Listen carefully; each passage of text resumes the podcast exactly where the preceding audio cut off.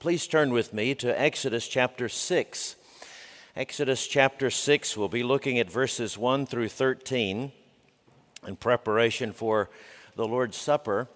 I remind you that last week we looked at Exodus chapter 5, the latter part of it, and we've been uh, grappling with this story, this crisis in Israel's history. Not only are they enslaved and just on the on the edge of their release, they get this even worse news that their slavery has gotten harder.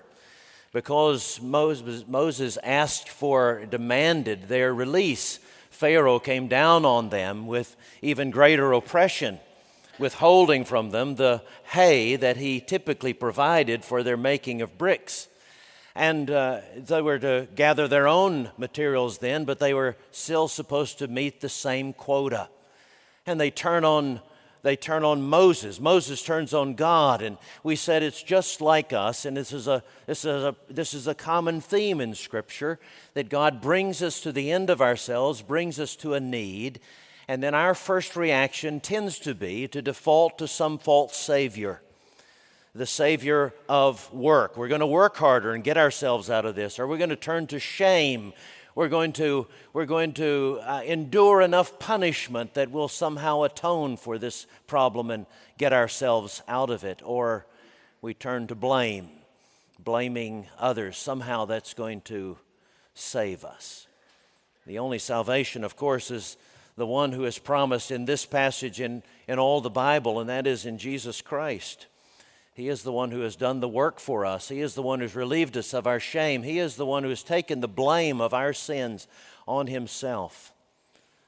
But I want you to see something else that might surprise you in this text as God finds you with it. What do you do when you can't believe that? Let's begin reading in verse 1 of Exodus chapter 6. But the Lord said to Moses, now that's an important statement because the last thing that Moses said to God was, Why have you done this evil to us?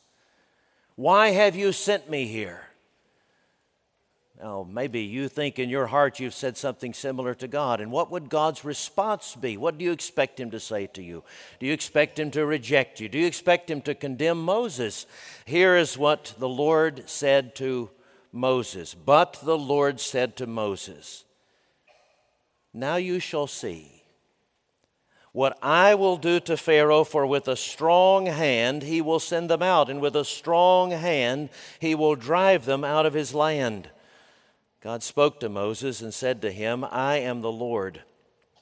I appeared to Abraham, to Isaac, and to Jacob as God Almighty, but by my name, the Lord, I did not make myself known to them. I also established my covenant with them to give them the land of Canaan, the land in which they live as sojourners.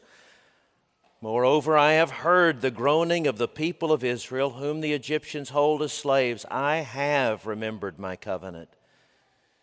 Say therefore to the people of Israel, I am the Lord I will bring you out from under the burdens of the Egyptians. I will deliver you from slavery to them, and I will redeem you with an outstretched arm and with great acts of judgment. I will take you to be my people, and I will be your God, and you shall know that I am the Lord your God who has brought you out from under the burdens of the Egyptians. I will bring you into the land that I swore to give to Abraham, to Isaac, and to Jacob. I will give it to you for a possession. I am the Lord. Moses spoke thus to the people of Israel, but they did not listen to Moses because of their broken spirit and harsh slavery. So the Lord said to Moses, Go in Tell Pharaoh, king of Egypt, to let the people of Israel go out of his land. But Moses said to the Lord, Behold, the people of Israel have not listened to me. How then shall Pharaoh listen to me? For I am of uncircumcised lips. But the Lord spoke to Moses and Aaron and gave them a charge about the people of Israel and about Pharaoh, king of Egypt, to bring the people of Israel out of the land of Egypt. Brothers and sisters, the grass withers and the flower fades, but the word of our God will stand forever. Let's pray together. Oh Lord, would you open our eyes to see? Not only to see, but believe, to really believe in the gospel of Jesus Christ. That God loves sinners, that God has provided the once for all atonement for our sins, that God relieves us through Jesus of our need to work, to shame, to blame. Oh Lord, get a name for yourself in our hearts this day. We pray it in the strong name of Jesus and for his sake. And God's people said, Amen.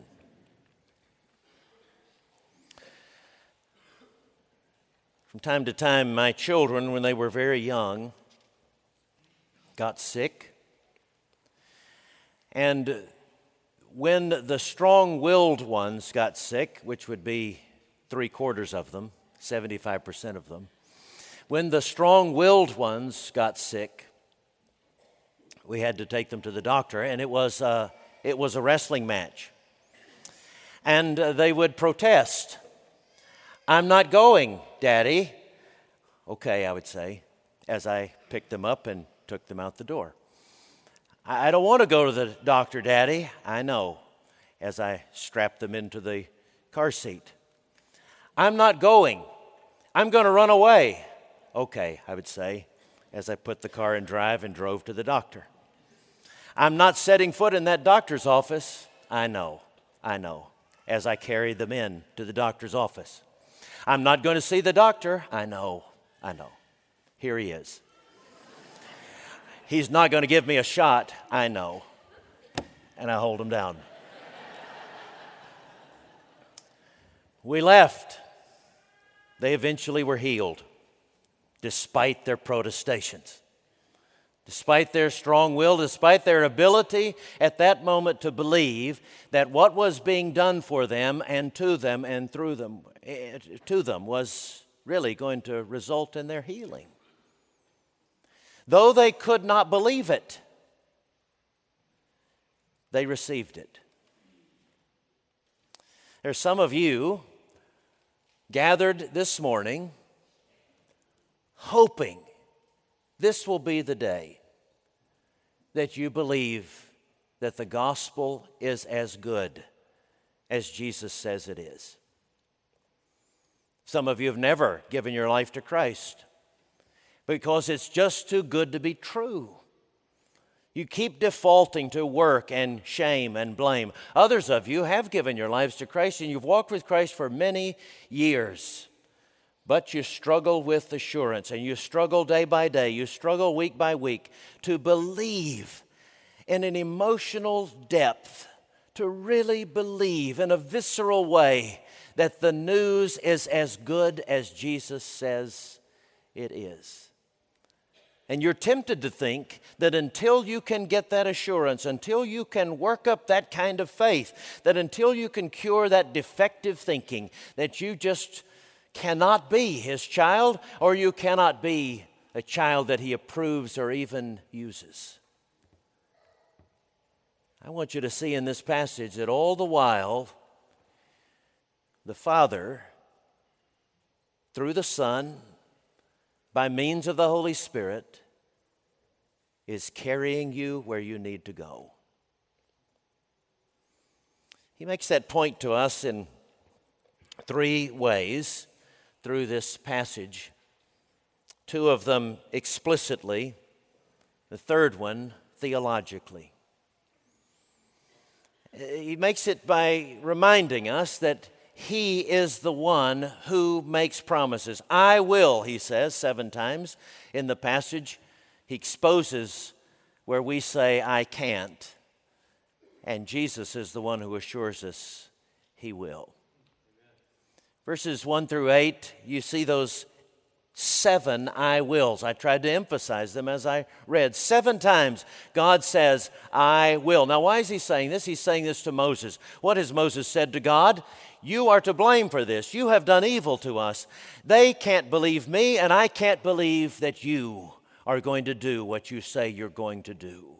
And God responds not with correction, God responds not with upbraiding, not with condemnation, not with punishment. God responds with seven I wills.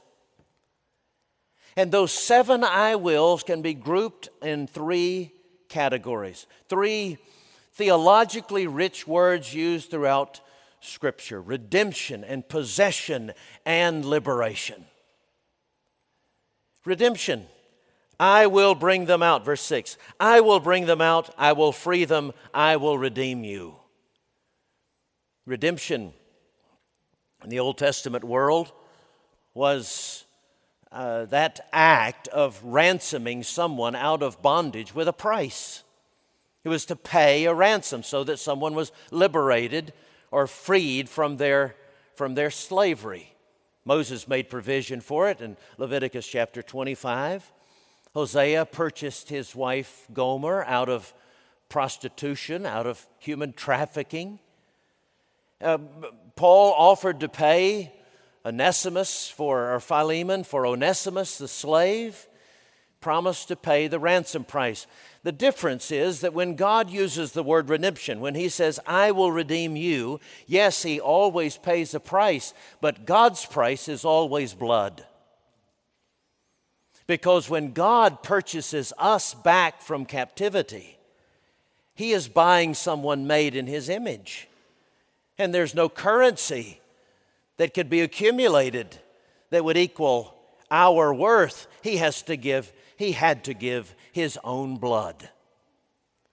This is the flock of God, Paul said. This is the flock of God. The church of Jesus Christ is the flock of God, purchased with God's blood. It is the blood of Jesus. It's anticipated in this, in this act of redemption from, from Egypt because it was only, it was not until a lamb's blood was shed that the people of Israel were released from their bondage. Redemption. The next thing he says to Moses' lack of faith and to the people's inability to believe. He says, You are my possession. I will make you my own people. I will be your God. He is our, again, using Old Testament language, our kinsman redeemer. To purchase a kinsman, a, a kinsman out of bondage required that the nearest of kin would have to pay that price. God became man that he might pay that ransom price and make us his possession.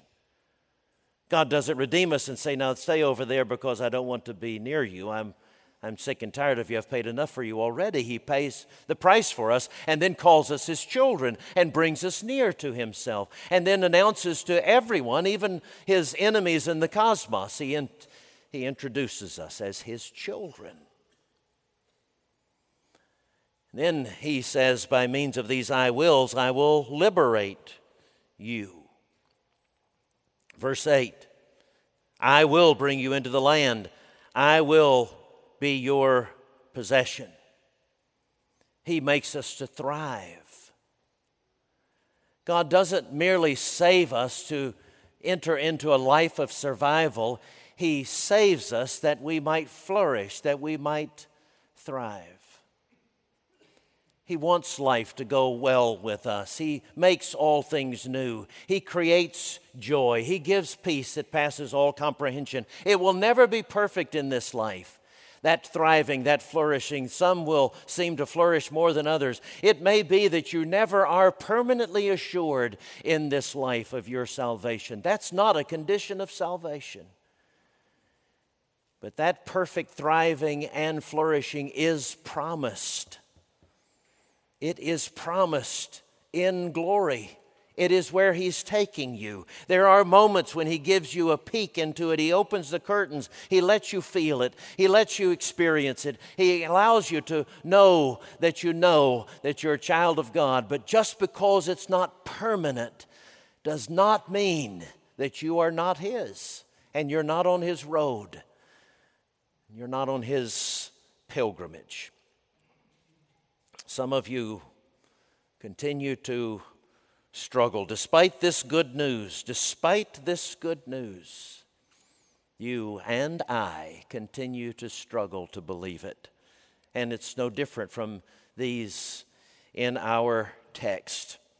You notice this, this verse tucked in in verse 9 after Moses repeated to the people what God had told to him seven I wills, Moses spoke thus to the people of Israel, but they did not listen to Moses because of their broken spirit and harsh slavery.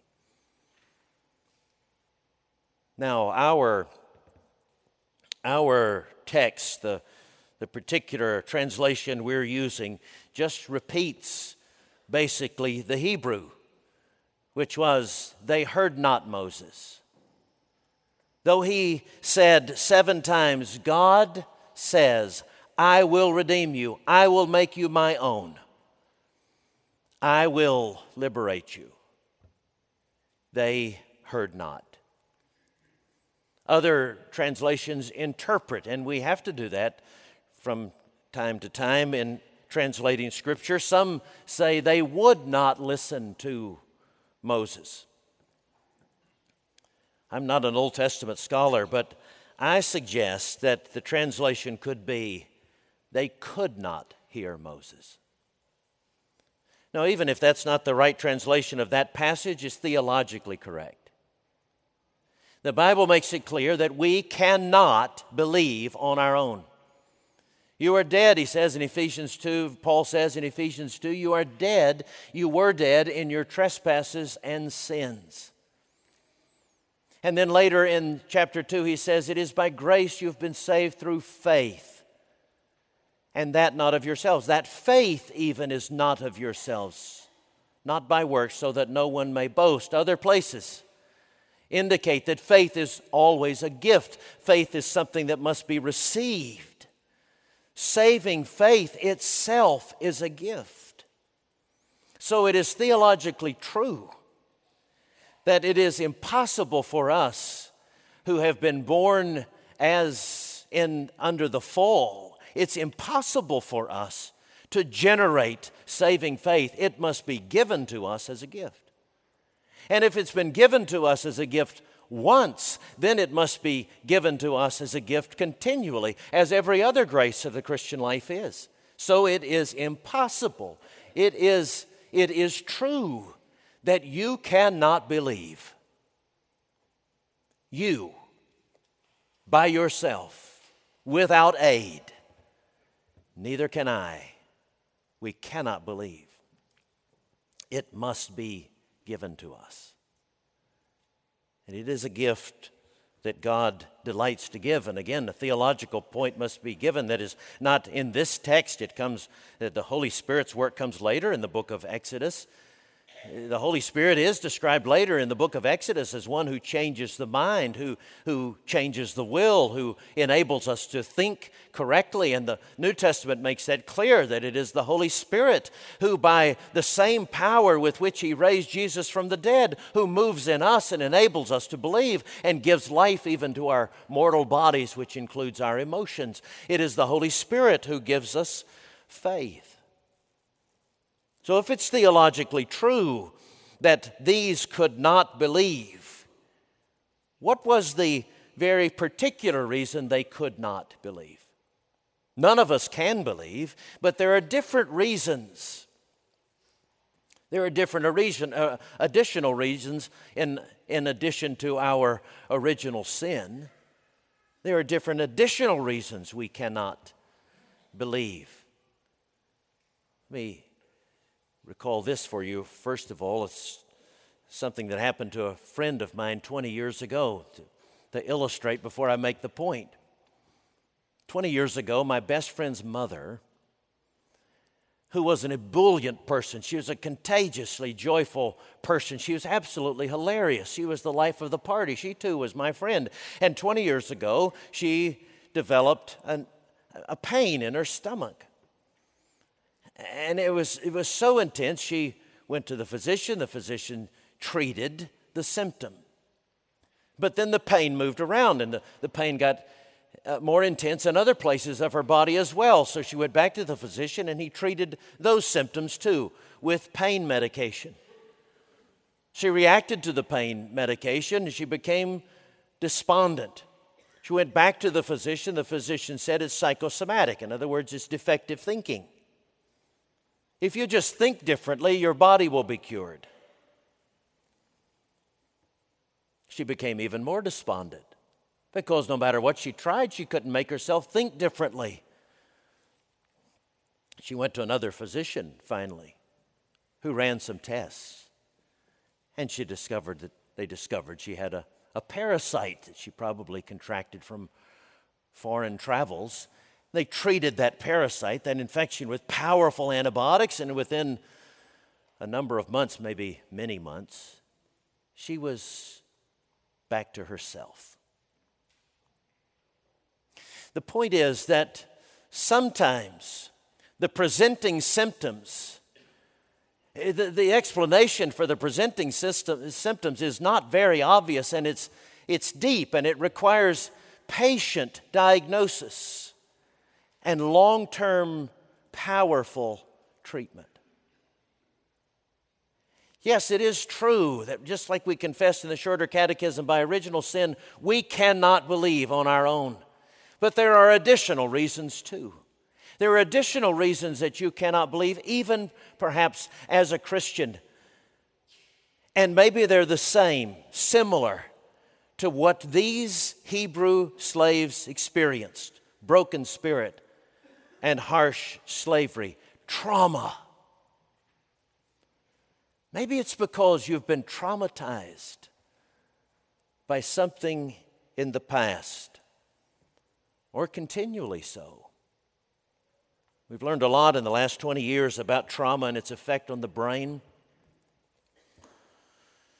Flooding the brain with hormonal changes that permanently wound the brain so that, that things that wouldn't trouble other people can trigger us into trauma. Remembering something that was difficult for us or frightening or terrifying for us in the past. Maybe you feel permanently discouraged because of something, not that you have done, but something that has been done to you. That's the statement from Bonnie Martin, who has taught me a lot about trauma and its effect on people. She tells those she works with as a Christian counselor it's not something wrong with you, something wrong has been done to you. Maybe a spouse has rejected or is rejecting you. A parent has abused you physically or emotionally. A coach has shamed you. Society has told you, whatever society it is, that you are the wrong color or the wrong ethnicity. A nation condemns your city, like Memphis. Or a teacher said you're stupid. Or a pastor said God rejected you. Israel's slavery was 430 years in the making. Should it surprise us that it's taken God hundreds and hundreds and hundreds of years to repair it? Your abuse or rejection of the trauma you've suffered may have occurred many years ago or has occurred for many years, and you think it should be cured overnight. I do not have any quick fixes for your or my wounds. Just this God understands it. We've been trained in the church to understand how to, how to apply the first point I made the seven I wills. We, we must believe them. But we haven't talked so much about how to believe when you can't believe and to acknowledge that God knows and God is patient with your wounds. And God is the one who carries you and enables you when you protest, when you accuse Him of evil, when you say you cannot believe. You may be discouraged that way. Maybe you are in the midst of an emotional and cruel bondage now. Cruel bondage like these Israelites. You're not physically in bondage, but you're in an emotional bondage that is nonetheless cruel. And it can, it can change the way you think, or it can prohibit you from thinking the way you ought. Those who study, those who study uh, traumatized people describe uh, their, their, uh, their inability to take action as tonic immobility. See it in animals, a deer in the headlights. A tonic immobility that someone freezes. You've seen footage perhaps of, of an active shooter where someone freezes. And you're standing on the outside, outside of that danger, you might say to that person, What are they thinking? Why don't they get out of the way? Why don't they remove themselves from the danger? They can't, they're immobilized. You may have a faith immobility. You, you, you've been traumatized by someone who intended evil or by an evil force or just the way life happens and you're immobilized in your faith. I cannot believe. I've seen it in people I've admired greatly convinced me that it's possible. One of my professors in seminary was, was such a holy man that we, we often joked that he was going to be like Enoch. The day was going to come when he wouldn't die, he would just walk straight into heaven. He was a man who had memorized most of the all of the New Testament, memorized much of the Old Testament. He bled scripture. I was his pastor too, eventually. When his wife of 70 years died, and he moved into a long term care facility, he called me one day and he said, George, I've lost my faith. I'm no longer a Christian. I couldn't believe the words coming out of his mouth. I went and sat at the feet of my teacher and I listened to him express his panic and his fear and his shame that he could not believe. Well, his, he had been wounded. He had been wounded by the loss of his wife, had been wounded by transferring, uh, transitioning into a place that was unfamiliar to him. His emotions were lying to him. He was still a Christian my elders anointed him with oil, put their hands on him, and prayed for him to be able to believe. And over the course of months, as people continued to bring him into the fellowship of our church, as he, he just sat among us, the Lord carried him, awakened him again. The man who's done more to counsel me than anyone else one day called me and said he because he'd had a head injury he said i can't believe. All i can do is repeat the apostles creed. And that's what he did. He repeated the apostles creed. It's a good strategy. It's also a good strategy to repeat to the lord what he says about you even when you don't believe it Last, year, last week, I told you to use those scripts expressing anger from the Old Testament, uh, anger to God. God gives you those as scripts. Well, God also gives you scripts about yourself. He says about you, You are the apple of my eye. You are my beloved. You are my possession. You are my people. I am your God. I will yet praise him. Say those things to the Lord. I am the apple of your eye. I am the one for whom you died. I am the one for whom you died, and therefore I am not condemned. Say those things back to him until he enables you to believe them. Even if you don't believe them for a long time, you must still, with your sanctified imagination, imagine he is carrying you when you cannot believe. Well, how does he do it? How does God make up for the faith that you cannot create on your own? He does it through Christ, who brings that faith to you through the Holy Spirit. I want you to remember those I wills that I mentioned earlier, those seven I wills. I want you to listen to them as I read them back to you, and then I want to show you how they are each fulfilled by Jesus Christ. There are seven I will statements in the book of John, just as there are seven I will statements in this chapter from Exodus. And here is how Jesus fulfilled them. God said in Exodus 6, verse 6, I will bring you out. Jesus said in John 10, 9, I am the door. God said, I will free you. Jesus said, I am the light of the world. God said, I will, receive, I will redeem you. Jesus said, I am the resurrection and the life. The Father said, I will take you as my people. Jesus said, I am the good shepherd. God said, I will be your God. Jesus said, I am the way, the truth, and the life.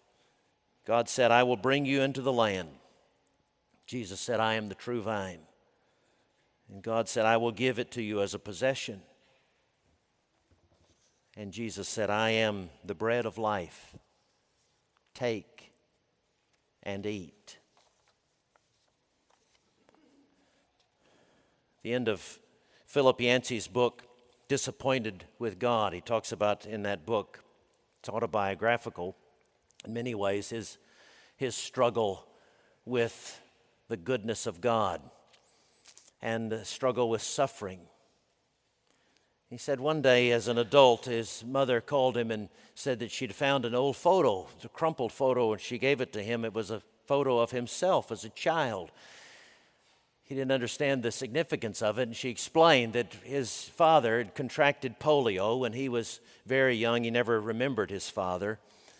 And in those days, they were put in those long body length iron lungs, and that's where he stayed for most of his time. He never got to see his son or his, uh, his two sons or his, his wife. And so, to encourage him in those long hours of the day, she Philip Yancey's mother taped pictures above the iron lung so that her, her husband could remember his wife and children. Yancey said he wondered what his father thought as he looked at those photos. What was he doing? Was he praying for him? Was, was he feeling love for him? Surely he must have, he said, and it, it washed over him that, that idea that someone was loving him when he wasn't aware of it, washed over him with the same kind of peace that was produced when he first became a Christian. He realized that is who Christ has been for him too.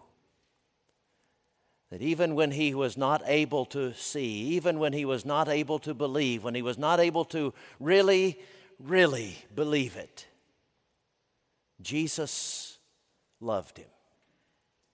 Jesus was carrying him.